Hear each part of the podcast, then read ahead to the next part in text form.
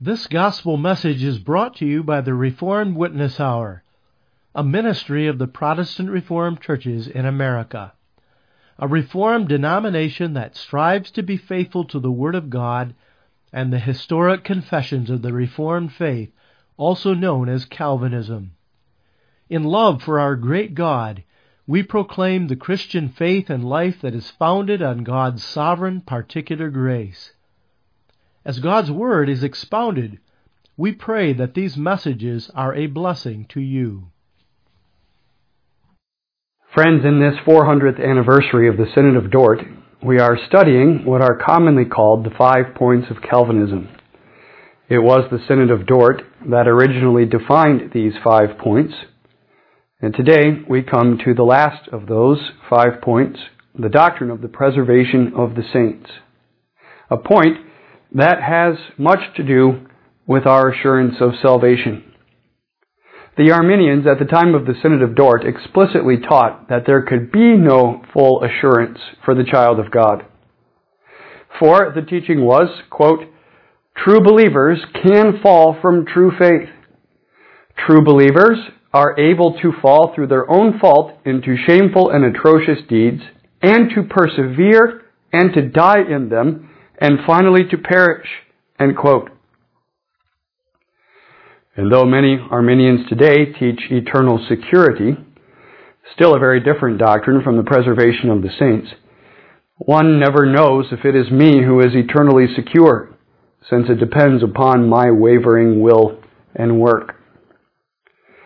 This is always the bitter end of any teaching that salvation ultimately depends upon me the Arminians at the time of the Synod of Dort really had to teach that there could be no full assurance for the child of God if they were going to be logically consistent. If election is conditioned upon what I do, if the atonement of Jesus Christ is not effective unless I first make it effective, if by my free will it is up to me to make God's grace something that is meaningful in my life, then I can never be fully assured for I may wake up a few years from now and ruin it all by a failure of my will. The result of any theology that teaches that salvation depends upon man in the final analysis is doomed to leave God's people who give it any serious thought in terror. Instead, the canons of Dort in the fifth chapter lay out the biblical truth of the preservation of the saints. That is, that a true believer who believes as a result of the sovereign work of the Spirit in his heart, will also be kept by that same sovereign Spirit in the faith as one of Christ's sheep all the way to glory. This is the sweet end of the teaching that salvation depends in its beginning, middle, and end upon a sovereign and unchanging God. If salvation is rooted in an unconditional election of God, if it's accomplished by an effectual atonement of Christ, if it's granted by an irresistible grace of the Spirit, then here is the payoff for the child of God. He may be assured that no one, nothing can pluck him out of his Father's hand. The Lord Christ teaches this doctrine in John 10 verse 28. There, the Lord gives the preservation of the saints by a use of three phrases. Three phrases. Any one of these three phrases would be enough in and of in and of itself to teach the doctrine, but the Lord heaps up three phrases to teach this sweet and glorious truth. And I give them to eternal life. Number one, neither shall any of them perish. Number two, and no one shall pluck them out of my hand. Number three, the first, verse 28, and I give unto them eternal life. This is the Lord's explanation of the salvation that is given to his own as a gift. It is the gift of eternal life. Eternal life starting already now in this life. Notice that the Lord does not say, and I will give to them eternal life in the future, but I give them eternal life now in the present. I give my sheep now in this life already an eternal life. That's what salvation is. It is to be given the gift of eternal life already here in this temporary life. That says two things. First, it says something about what type of life this is that's given to me in salvation. In regeneration, the child of God becomes a possessor of a type of life that is altogether different from life in this world. It's heaven's life. Heaven's life is eternal life. And it is this eternal heavenly life that is planted into him. In regeneration, literally it is the life of the age to come, the life of heaven that's brought back and planted into the heart of God's child by an irresistible grace. That the life we receive in salvation is eternal life also, of course, says something about how long this life lasts. It is a life that is eternal, never ending. Eternal by definition means never ending. If it does not go on forever, then it may not be called eternal life.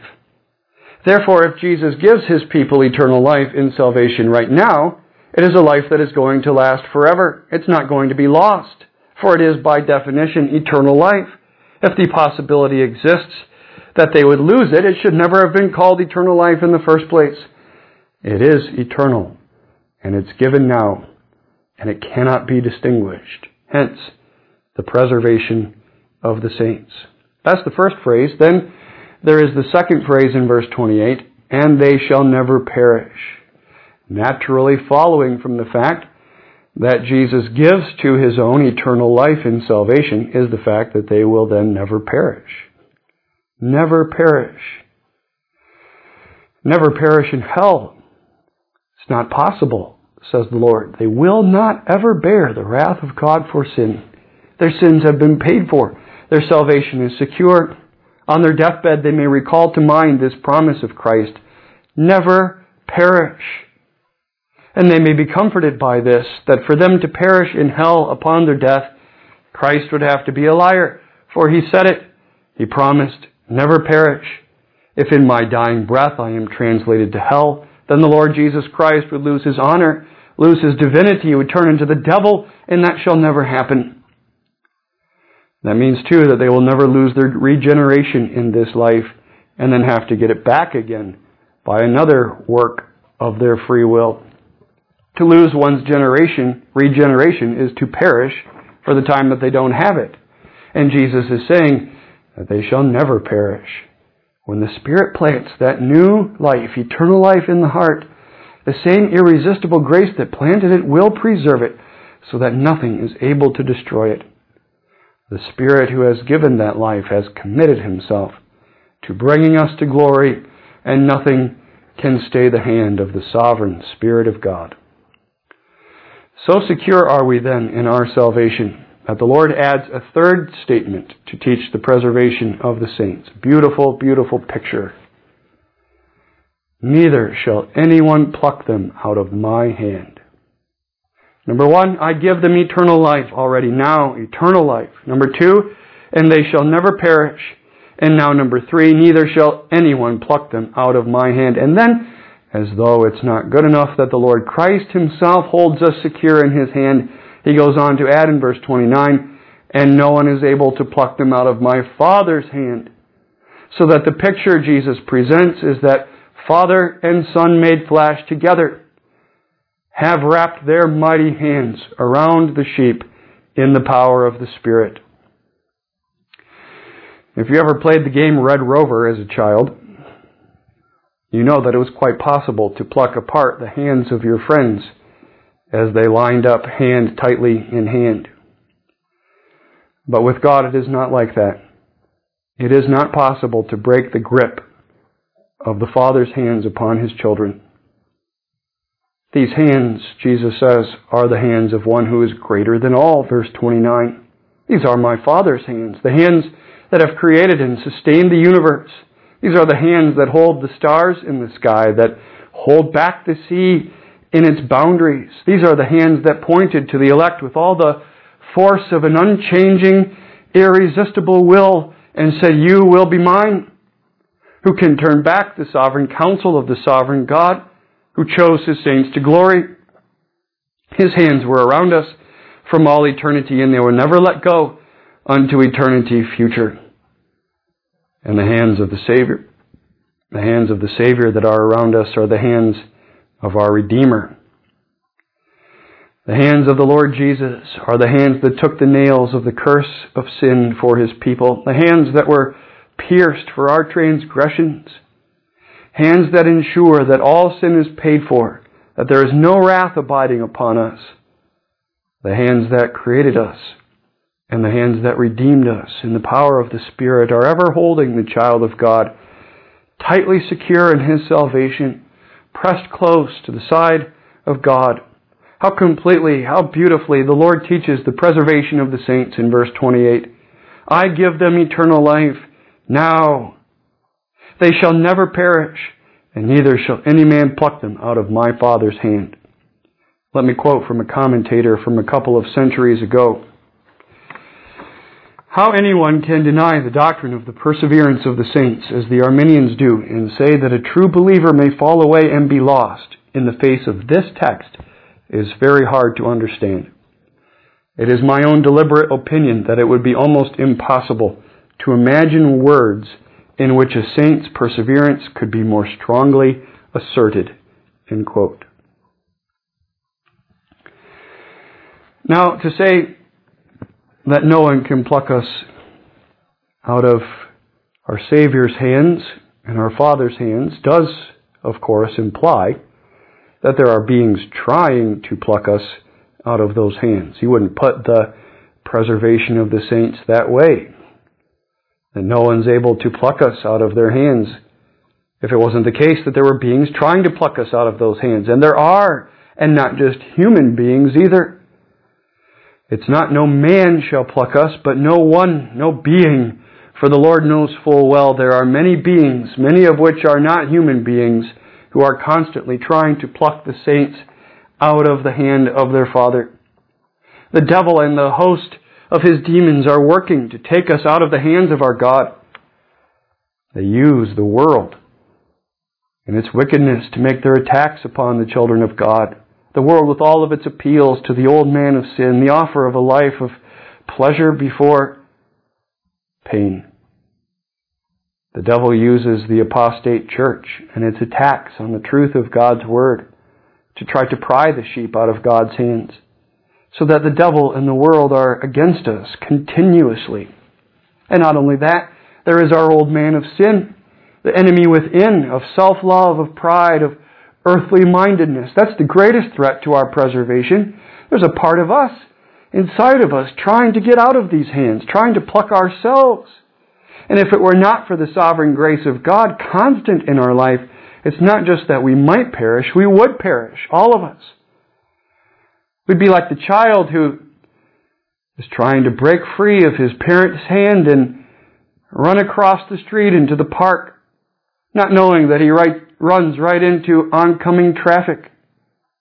But these hands, the hands of our Father, are so strong they don't let us go. They hold us, they preserve us, even against our own selves. And they do that, child of God, in this life primarily by means, by means, the means of grace.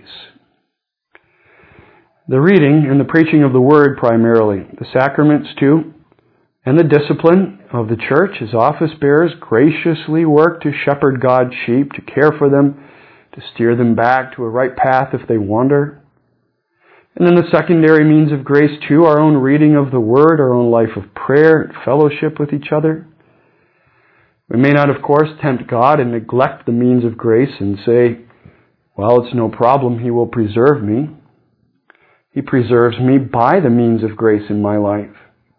My sheep hear my voice, John 10 verse 27, the verse right previous to this. And not just once did they hear my voice, my sheep keep hearing my voice as I teach, as I admonish, as I call through those means. My sheep keep hearing my voice, and that's what keeps them close to me. They, pre- they are preserved by that means and by no other means. Yes, it's grace that gives us to use those means too. We must use them. The voice of Christ, the Good Shepherd, calling us ever to life with Himself different, distinct from this world, called out and unto him life in his fold as his sheep. Because you see, when He preserves us through that means, He preserves us in holiness before Him. The preservation of the saints is the preservation of us as saints. The way the elect are preserved is by the means of grace continually growing and sanctifying the child of God throughout the course of his life. That doesn't mean the child of God is preserved in perfection. Absolutely not. Neither does it mean that the child of God never falls into sins, even great sins, like David and Peter.